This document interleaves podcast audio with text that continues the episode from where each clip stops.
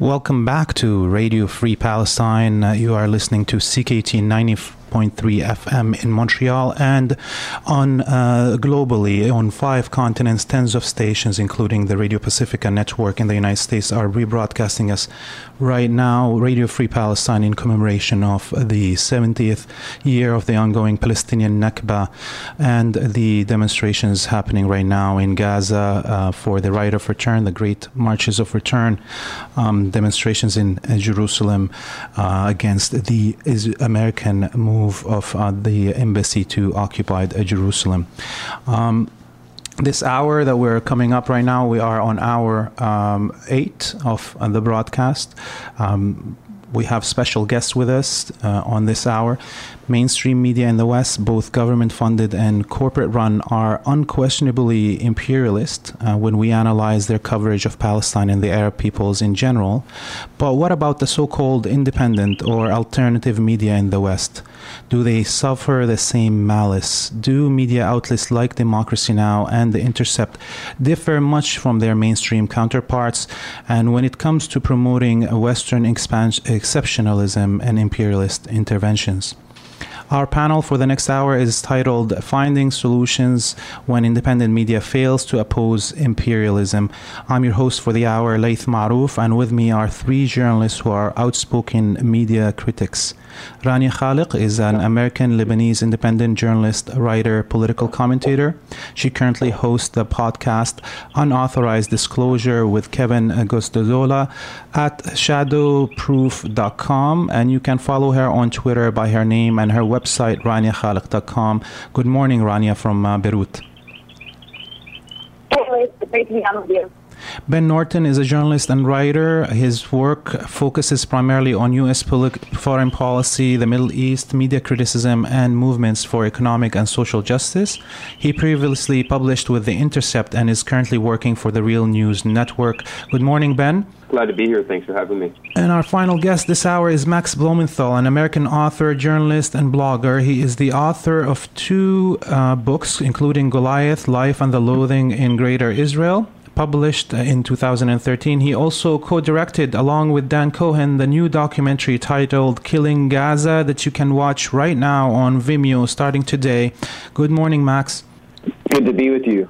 Thank you all for joining us on this historic uh, broadcast and day. As journalists yourselves, can you each provide an example of how our independent media is failing to oppose imperialism in the West? Who should speak first? Who do you want to start with? yeah, so maybe maybe we'll start with uh, Rania, I guess.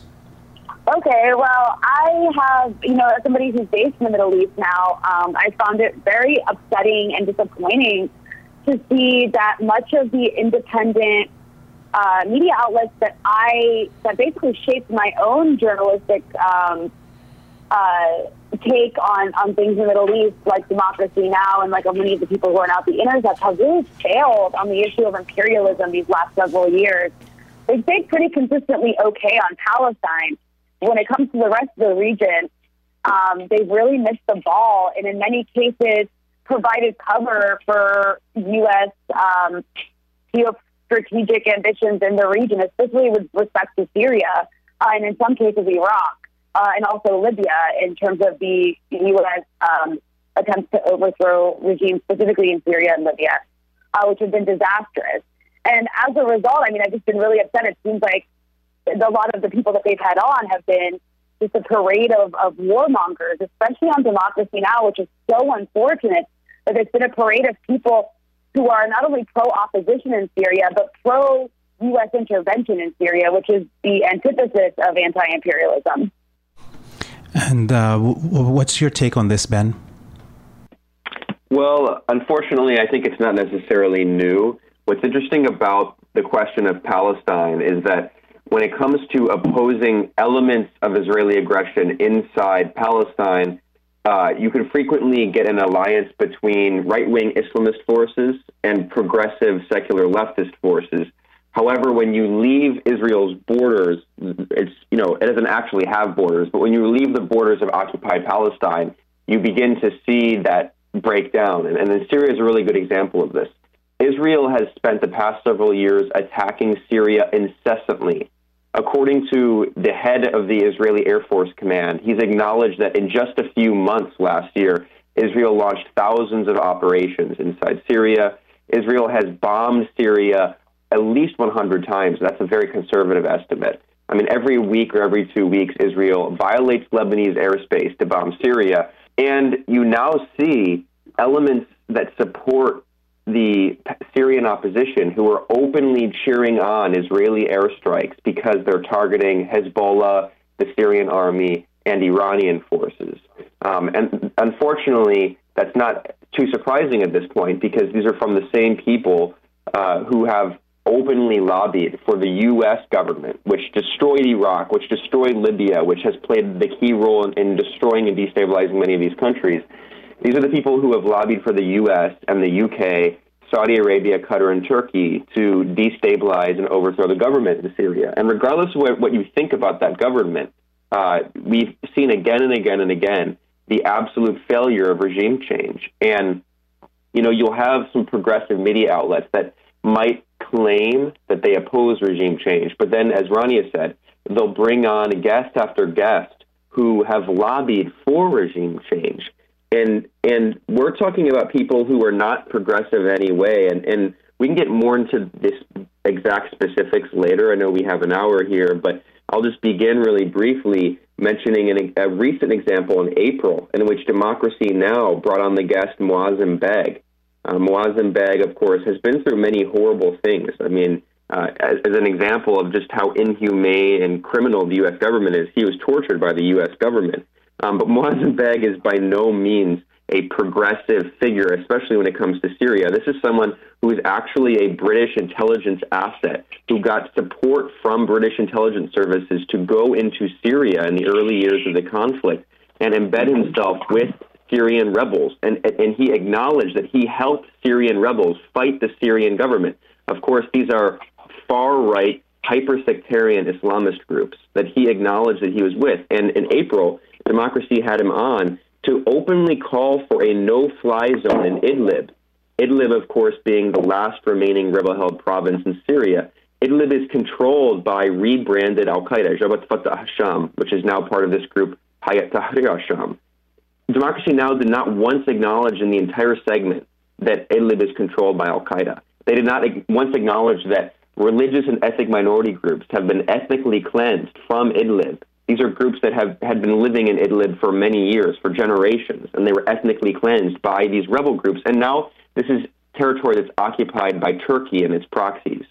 So there are so many examples we getting, can get into, but that's just one brief example of how these progressive media outlets they think they're being subversive and they think they're being progressive, but at the end of the day, they're actually giving a platform to people who were uh, assets of British intelligence services and going over to Syria to fight against the Syrian government in alliance with far right Islamist groups that, again, have been backed by not just the U.S., Saudi Arabia, and Qatar, but also by Israel. Israel has supported many of these rebel groups as well. And you cannot claim to be pro Palestinian and then support Israel's actions outside of the, the occupied Palestinian borders. And I guess, Max, uh, if you have a brief word on examples of how our independent media is failing to oppose imperialism. Well, well, first of all, I would say that I feel like, um, in many ways, we've won the argument um, on Israel Palestine. You can look if you're in New York at the cover of the New York Daily News today, and it shows Ivanka Trump and says "Daddy's little ghoul."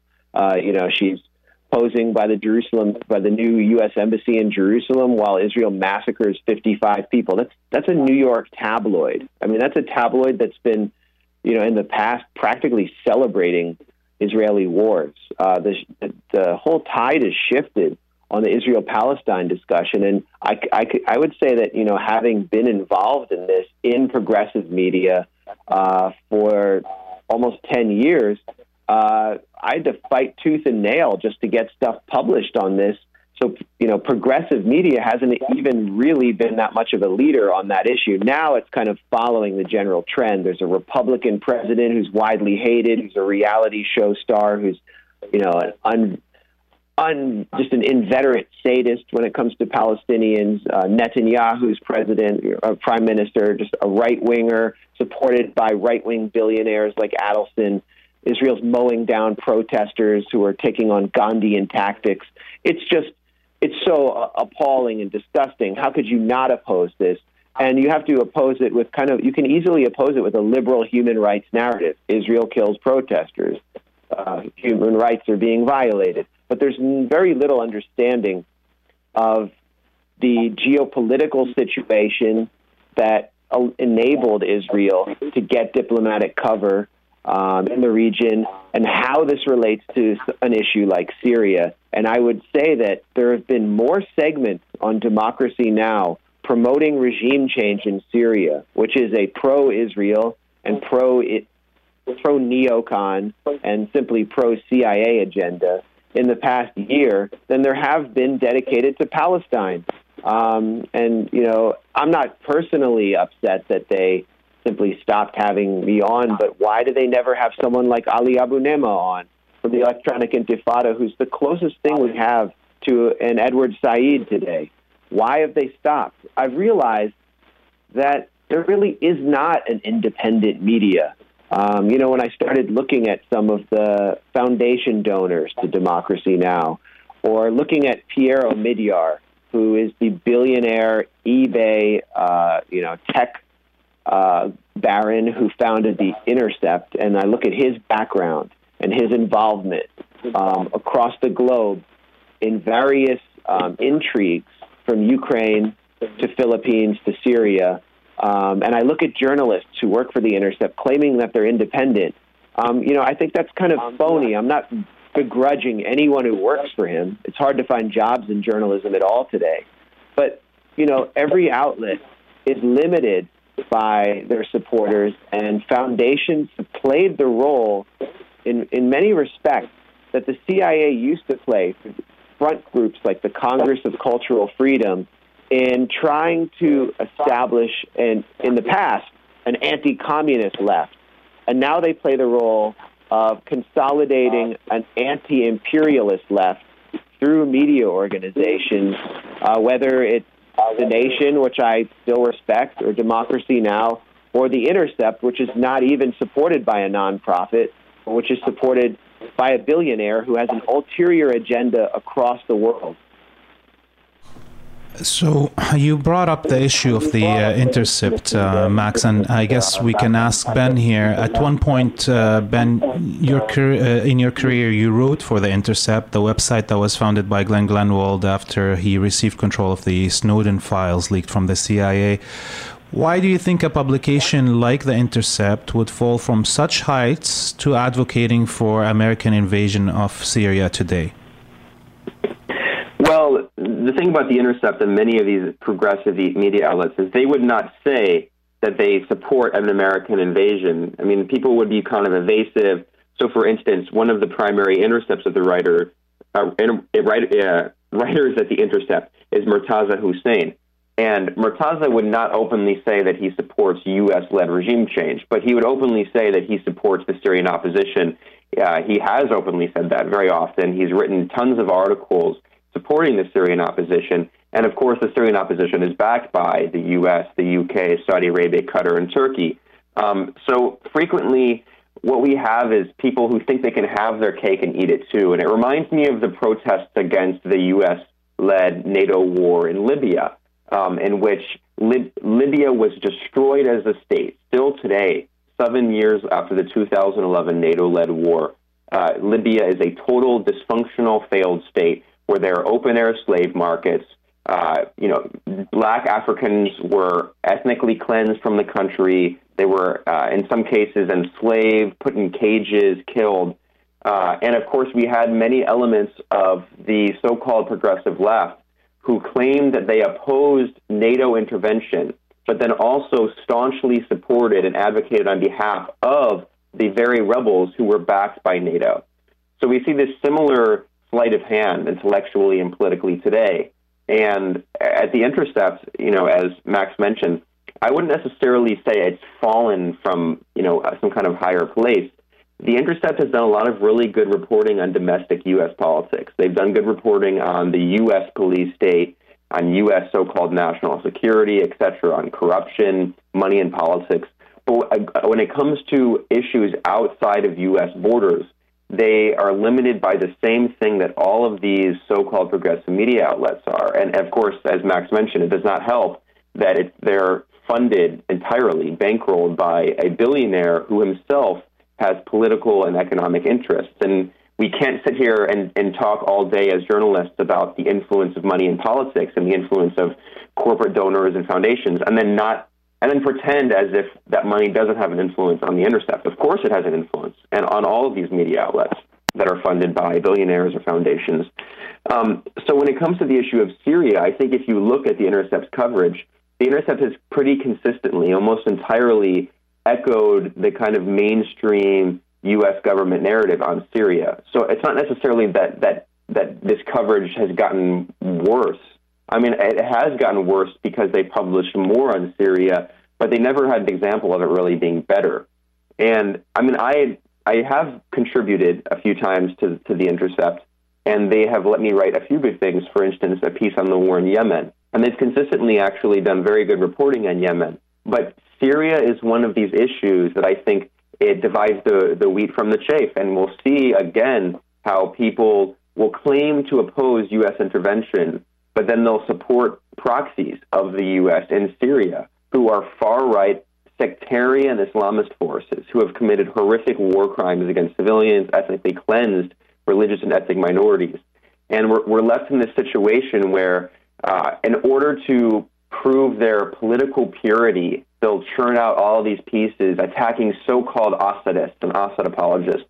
So Mehdi Hasan re- re- recently, for instance, wrote a, a piece about this in The Intercept Mehdi Hasan has done a lot of really good work. Um, he also happens to work for Al Jazeera, which is funded by Qatar. It's basically Qatari regime media. Um, so they have people at the Intercept who have done a lot of other great work. But on the issue of Syria, their their line is basically the same as the progressive elements of the U.S. State Department.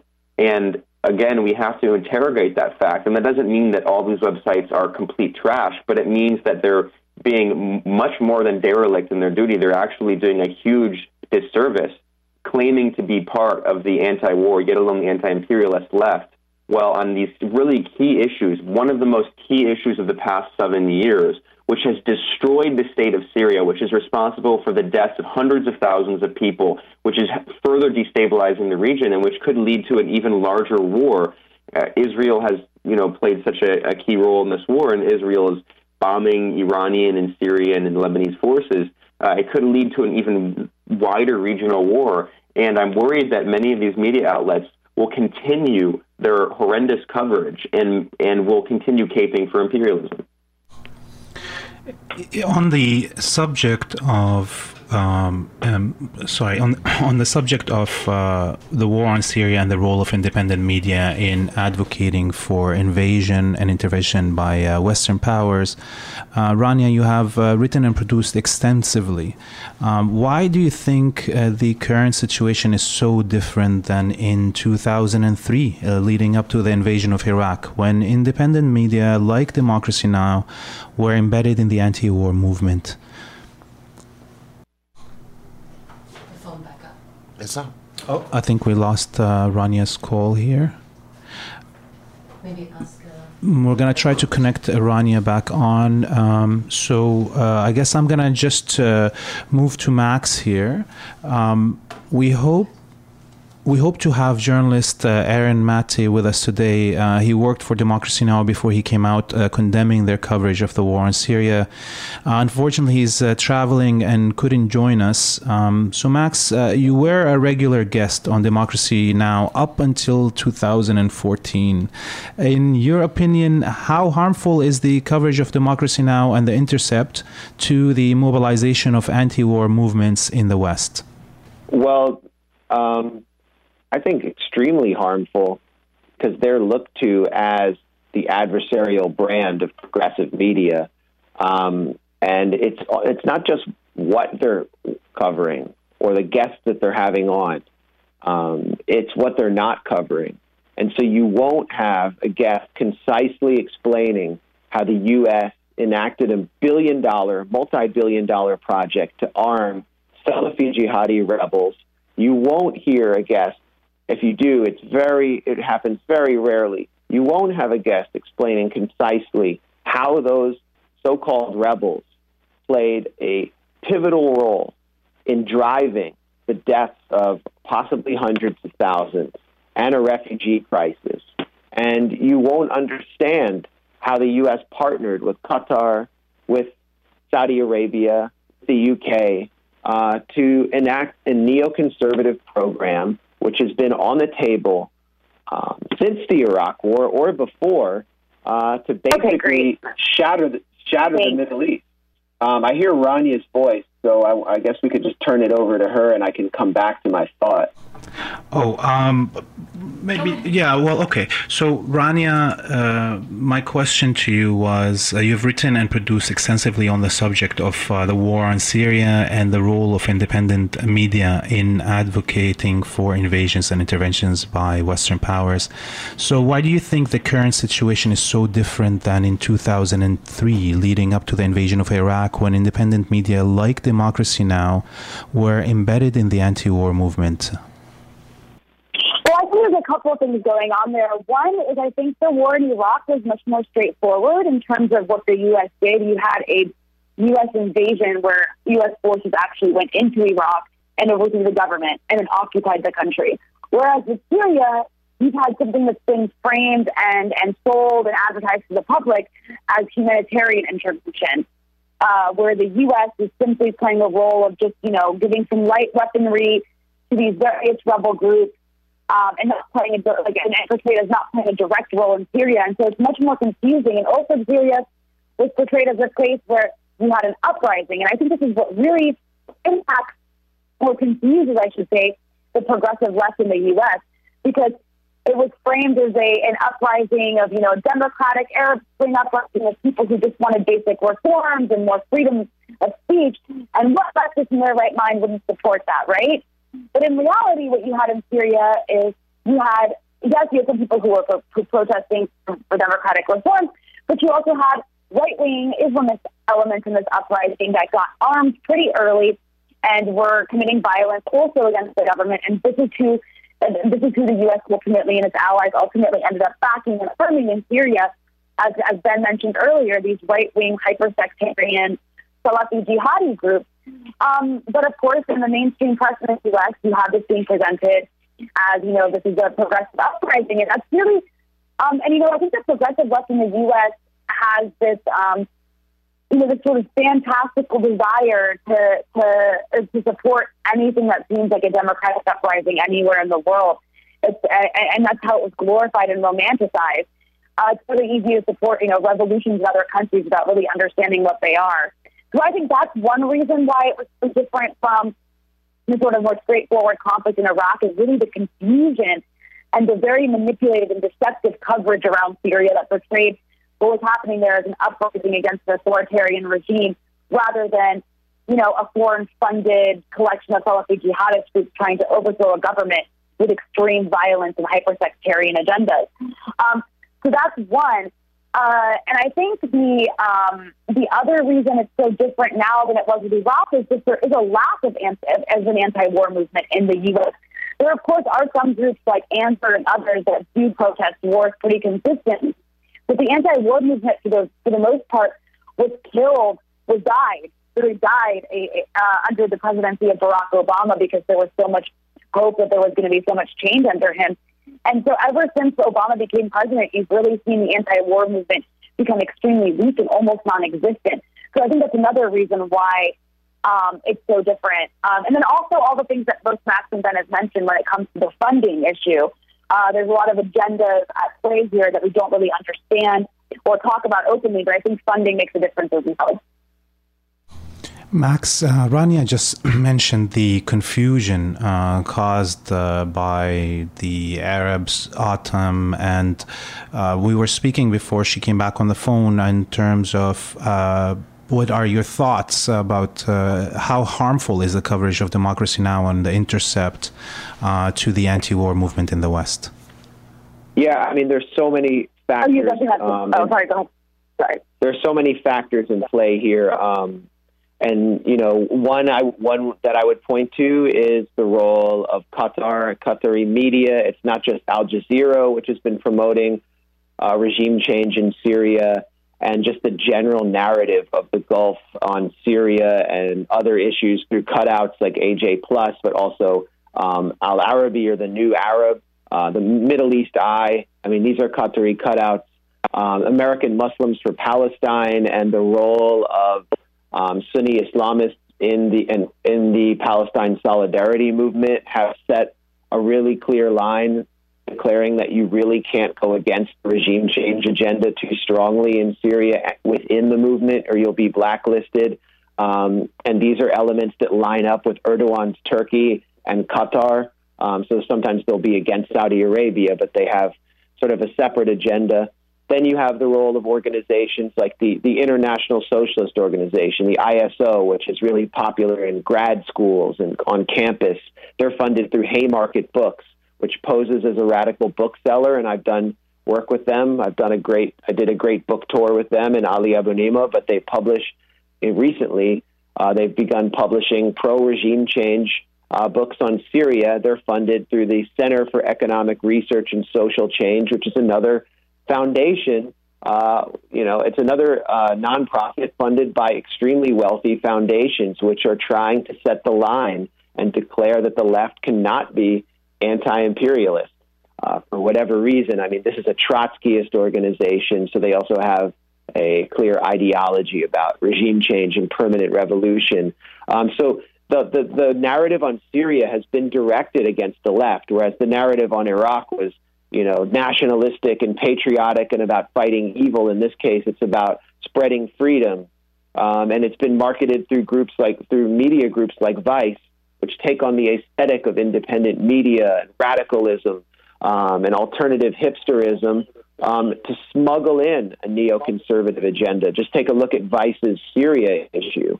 Many of the people that have been around these groups have formed a kind of echo chamber. And I think that there's an operation going on with a slush fund for attacks.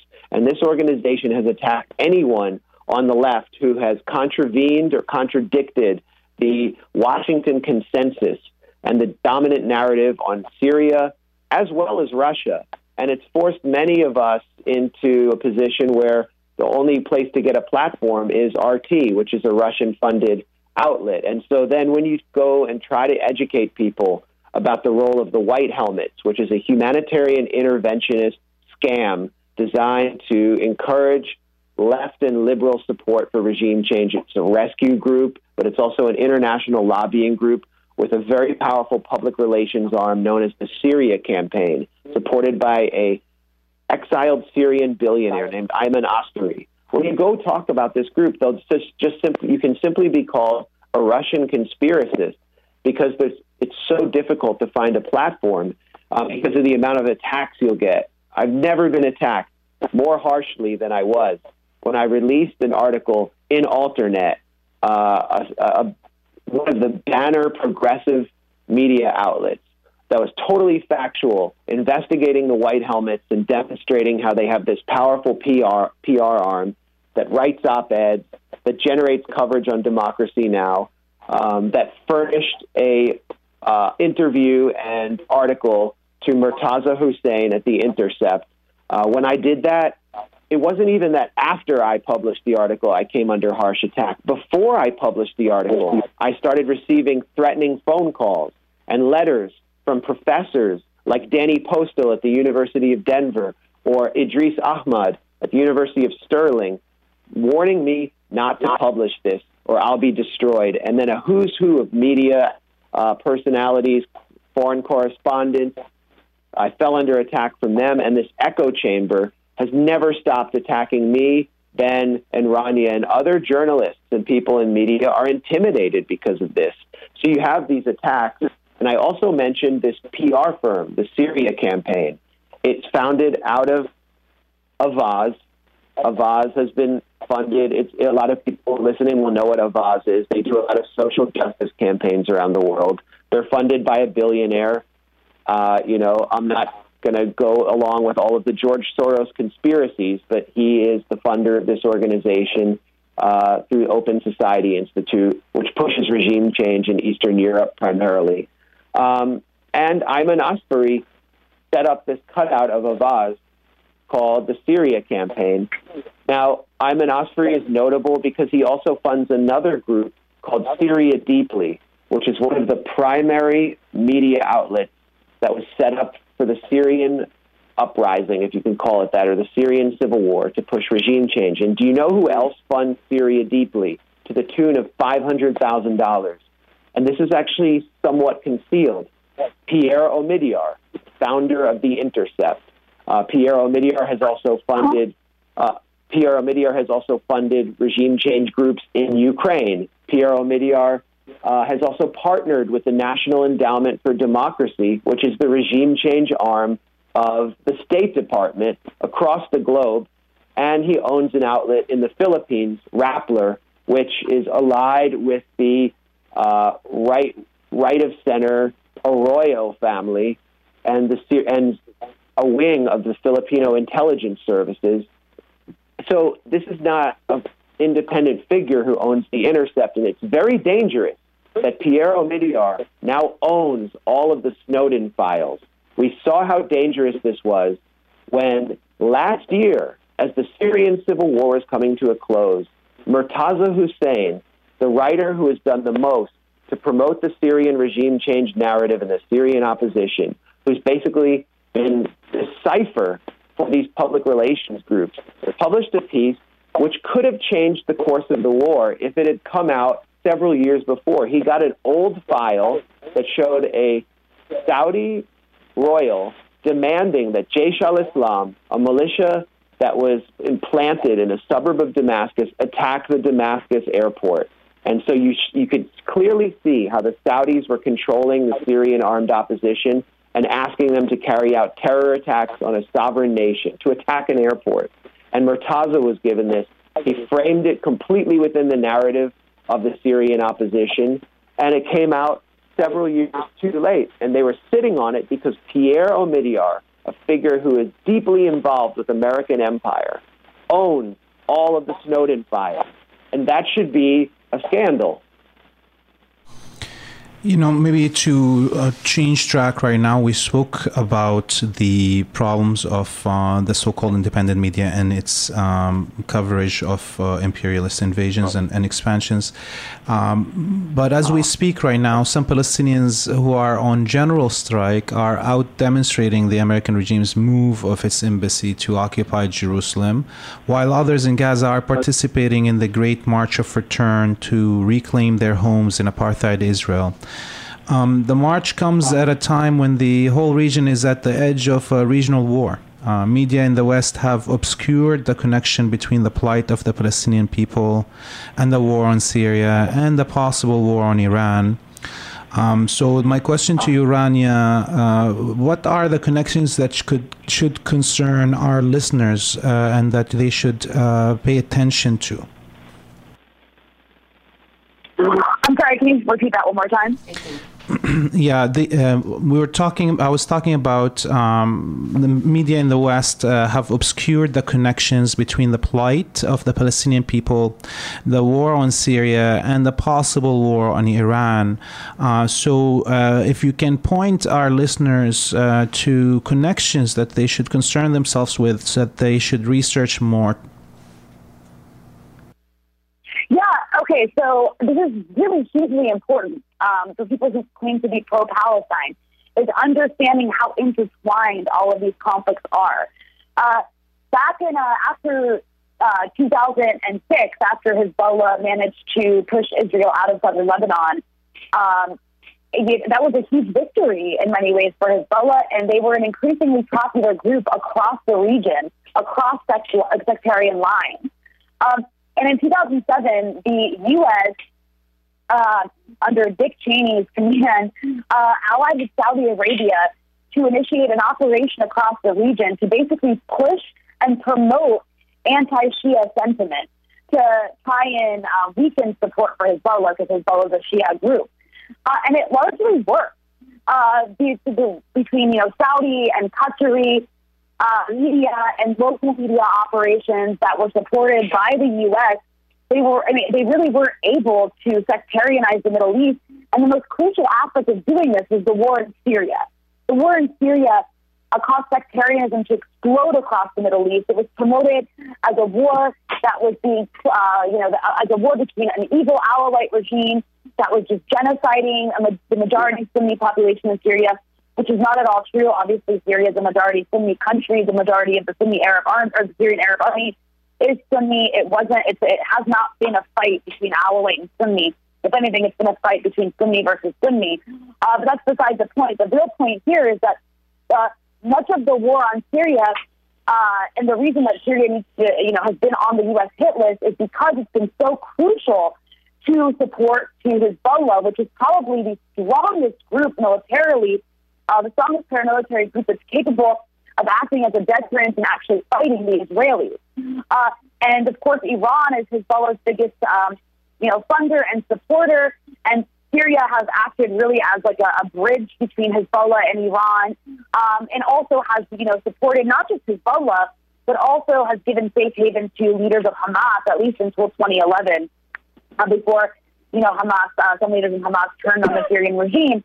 Uh, but the point is that, his, that Syria uh, has played a crucial role in, main, in, the, in, in managing to maintain uh, what's considered resistance in the Middle East to Israeli and U.S. hegemony which is you know which is Iran, uh, Syria, and most importantly Hezbollah, and also Hamas. And so uh, the war on Syria has in many ways been a war also on Palestinian resistance. And unfortunately, what's happened probably since the Iraq War, but the Arab um, uprisings of the 20 of 2011 and the sort of sectarian tone they took on has made this worse. We see a, not only a fragmentation in the Middle East along sectarian lines, but that sectarianization has played a massive role in dwindling support among Arabs in the street for Palestine because in many cases, people are more preoccupied with their local conflicts and kind of too busy to pay attention to what's going on in Palestine. And also, um, there's just the sectarianization has really made much of the the uh, agitation in the Middle East between Sunni and Shia and other sects uh, where it's like kind of erased the Palestinian issue. So in some cases, you know, you have Sunnis in Lebanon, not all, but many, you know, more concerned about Sunni issues than, you know, the issue of Palestine and Israel in the South, you know? Um, and the same goes for other areas of the region, unfortunately. Uh, and so that's why so important and crucial to understand that these attacks on countries in the Middle East have so much to do with uh, trying to fracture support for Palestine. Um, and that's unfortunately what you've seen. And you saw yesterday, I mean, with, I, you know, as somebody who's based in Lebanon right now, um, who's in the region, yesterday you had this Israeli massacre take place. And as much as people do want to care and maybe still do care to an extent, you just don't see the same level of concern or care about what's happening between Israel and Palestine. You just don't. You don't see as much support or care in the Arab street, street among Arabs, whether it's in Iraq, whether it's in Syria, and whether it's in Lebanon. And it's very, very sad. And to a large degree, uh, it's great to see that so many people in the U.S. now, including people who are just basic liberals, and some even some people who are, you know, pro-Israel for the for the most part, uh, caring about Palestine because of what's taking place and because it's happening under Trump. But unfortunately, in the Middle East, um, you just don't see that sort of level of solidarity that you did maybe six or seven years ago. And that has been a huge success, I would say, for imperialist forces. Um, bringing it back even closer to uh, the situation in Palestine, uh, Max, uh, you've just released a documentary with your uh, colleague, comrade uh, Dan Cohen, titled uh, Killing Gaza. People can watch it on Vimeo starting today. Uh, the documentary was filmed uh, right after the 2014 war in Gaza, and uh, you used this uh, title.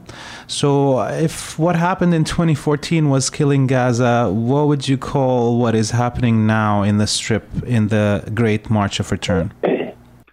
Yeah, anyone who wants to watch our documentary, which is three years in the making, on Gaza, filmed entirely inside the Gaza Strip, which is one of the most off limits places in the world. Uh, you can simply go to killinggaza.com. That's killinggaza.com, and you can just click a button and watch it on demand right there. Um, this documentary is not only about Israel's 2014 war, which left 551 children dead, over 2,200 people dead, 100,000 homes destroyed. Um, it's about the systematic destruction of a society. Uh, first Palestinian society and then Gaza society. Uh, a systematic planned destruction through siege, deprivation, uh, and violence.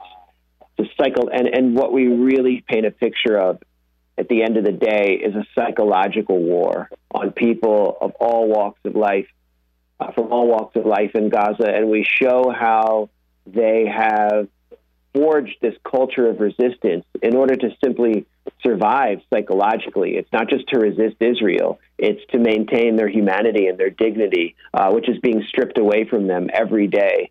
Um, and there is a sense of despair. I was in Gaza earlier this year. There's just a sense of despair among everyone uh, at every level.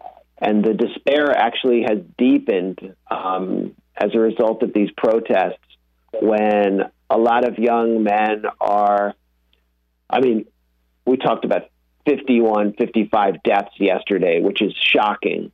Uh, maybe 58 deaths. It's shocking. But there are actually hundreds of young men who've been injured, um, shot in the legs, um, who require emergency treatment, who may never walk again.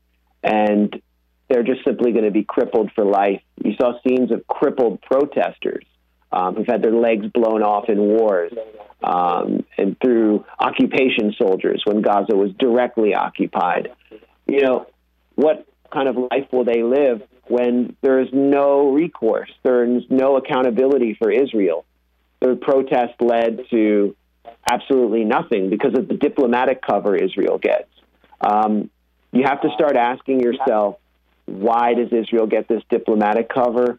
And one, one of the things that people in the Gaza Strip ask, and what I hear them say, their mantra is, Where are the Arabs? Uh, people in Gaza have even said, I don't even consider myself Arab because they feel so insulted when Egypt and the Gulf states uh, and other Arab countries, Jordan, just simply turn their back and side with the U.S. Um, and in this case, you've seen the Gulf states, particularly Saudi Arabia and the UAE, side with the U.S. and Trump on every level because they want to go to war with Iran. They want to take it to Iran, and that's why Syria is so pivotal. Uh, the Gulf states hoped to turn the tide against Iran in Syria, and they failed. They failed thanks to Russia and Iran and the Syrian people, I think we can say. Uh, over 100,000 people, according to pro opposition monitoring sites, died in Syria to defend their country from the most powerful countries in the region and in the world and their proxies. Um, they took so many bodies to defend their sovereignty, and they also were motivated by strong support and solidarity for Palestine and for resisting empire. And so I think that's something we have to take into account when we think about Palestine and we think about the Gaza Strip um, and just having had conversations with people in Gaza, uh, they understand, in their words, that Syria has been the victim. Many of them do. I mean, there's no consensus, clear consensus, but many of the people I spoke to there do understand that Syria has been the victim of what they consider an international conspiracy, uh, what we would call um, just simply an intervention through proxy forces or a proxy war. Um, so I just think we should look at the broader region, and, Ra- and Rania really explained it very well why there's so much diplomatic cover for Israel right now. But that's what makes sure that there will be no recourse for these young people who've had their legs blown off in these protests. You're still listening to Radio Free Palestine, the international uh, marathon commemorating the 70th year of Al Nakba, airing on five continents. Uh, you're listening to CKUT 90.3 FM in Montreal right now. I'm with uh, Rania Khalek, uh, Ben Norton, and Max Blumenthal, three journalists who are outspoken media critics. My last question to to the three of you, and uh, maybe we'll start this time with Ben uh, and end with Rania. So, Max Max, you'll be in the middle. Um, given the, the, the, problems we discussed today, uh, given that uh, also we are live on Radio Pacifica uh, stations, including WPFW in DC, that uh, uh, air usually Democracy Now! in this spot that we just uh, decolonized, I guess. Um, what would be your messages to the listeners of Democracy Now!, to the readers of Intercept? would is how can we find solutions? to the failings of the independent media uh, and make it Im- oppose imperialism. Is the solution citizen journalism that you guys are doing? Well, first of all, I want to say thank you for having us on. This has been a great segment, and it's very refreshing to hear a public discussion of this because many people on the left are confused, they've been misled. I was misled for years in this war, and in this war, there's so much propaganda, it's hard to sift through it. There's even more propaganda, I would say, um, than we hear in the corporate media against the Palestinians. Um, and of course, all of these issues are related. And Syria is the issue where once you start scratching at it, it you begin seeing all of these lies that are exposed very clearly. And and I think to be you know succinct, there are a few different things we need to keep in mind. One, the the issue of Palestinian liberation cannot be delinked from the issue of fighting reactionary regimes in the Middle East, specifically the Gulf monarchies. And I say this language carefully because uh, the, the Popular Front for the Liberation of Palestine, this is the leading Palestinian resistance group until the end of the Cold War. It's a Marxist Leninist progressive party, a communist group that was led by figures like Leila Khaled, um, Ghassan Kanafani, George Habash, and others, uh, the PFLP had a specific analysis of the p- political problems, the contradictions in the Middle East. Not only was the enemy the Zionist regime, the Israeli apartheid regime, the settler colonial project that was implanted by the British and then the American empires and has staunchly been supported by the American empire since 1948. But their analysis was also that Palestine, Palestinians will not be liberated until the reactionary Arab regimes are overthrown. And when they say that, they specifically are referring to the Gulf monarchies and other, you know, uh, Jordan, um, post Nasser Egypt. Uh, these are regimes, especially in the Gulf, that have, like Israel, been propped up by British and American imperialism since the 1930s when they were consolidated. Uh, Saudi Arabia has played a key role not only as a bastion of support for U.S. military forces and, and U.S. political forces, but also uh, Saudi Arabia has funded right wing sectarian Islamist groups that have attacked not only Palestinians, but also progressive forces. Uh, and encouraged the sectarianism we see today, fueling the anti Shia sentiment, the genocide of minorities like Shia and others. Um, and also, Saudi Arabia and these other Gulf states helped play a role in the Cold War ideologically of fighting Arab nationalism and communism and any kind of progressive socialist forces. And fast forwarding to today in the war in Syria, we can see this extremely clearly, where the states that pretended to an extent during the Cold War to kind of support Palestine, Saudi Arabia pretended to support Palestine. Today, it is 100% in alliance with Israel. Mohammed bin Salman the new crown prince, who's being whitewashed as a reformer, supposedly, visited in the United States and he met with prominent business and political leaders here. He had a meeting with pro Israel leaders in which he told the Palestinian leadership to shut up. That's his exact language, and to accept the U.S. fake deal for a, a, carved up Bantustan that calls itself an independent Palestine. I mean, the Gulf regimes have at every single juncture for the for their entire existence, and since Israel has existed since 1948, they have repeatedly sold out the Palestinians. And when we see the war in Syria, we see another representation of the same problem. So we need to understand that. Uh, that Israel is part of a larger U.S. imperialist system along with these Gulf regimes. Bahrain supported Israel's airstrikes in Syria after after applauding Donald Trump for tearing up the Iran deal in a major act of aggression. So when progressives and people throughout the world who you know oppose imperialism and want to support national liberation struggles and struggles for uh, just basic human rights against settler colonialist apartheid. Uh, when we look at this, we have to understand it as part of a system. Israel is part of an imperialist system along with Saudi Arabia and Qatar and the United Arab Emirates. And that, that is an imperialist system that is today bankrolled and, and politically supported by the U.S. empire, which is weakening. It, and par- partially it's weakening because these wars have failed, because forces of resistance pushed Israel out of Lebanon, forces of resistance pushed the U.S. out of Iraq, and forces of resistance have prevented Syria from total state collapse.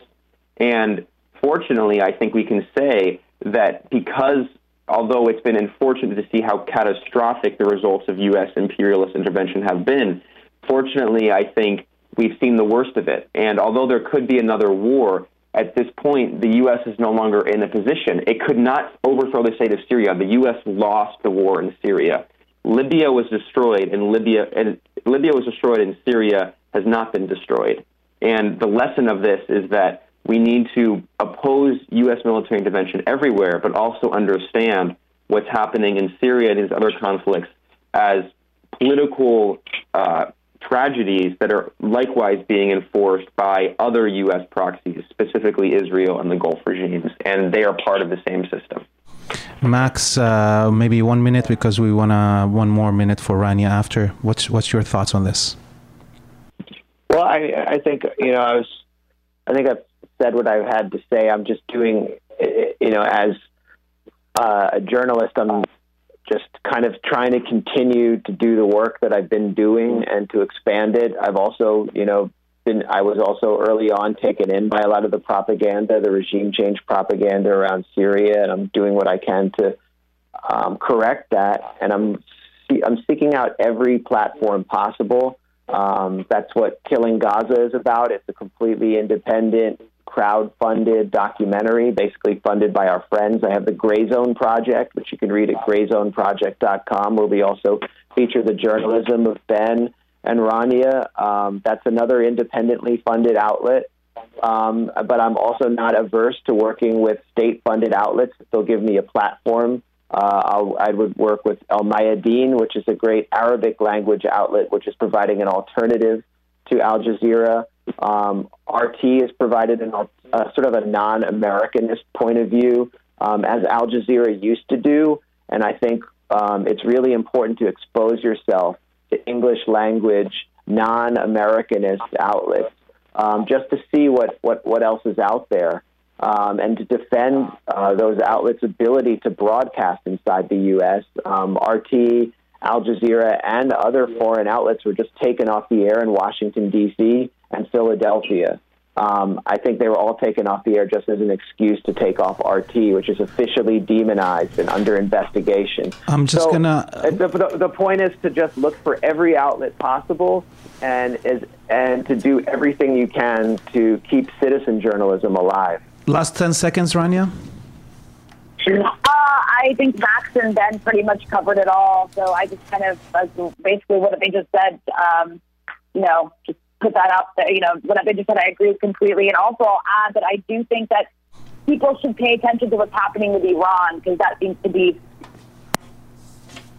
Oh, we just lost Rania on the last two seconds of her words. Thank you very much, Rania. Thank you, Max. And thank you, Ben, for being with us on Radio Free Palestine.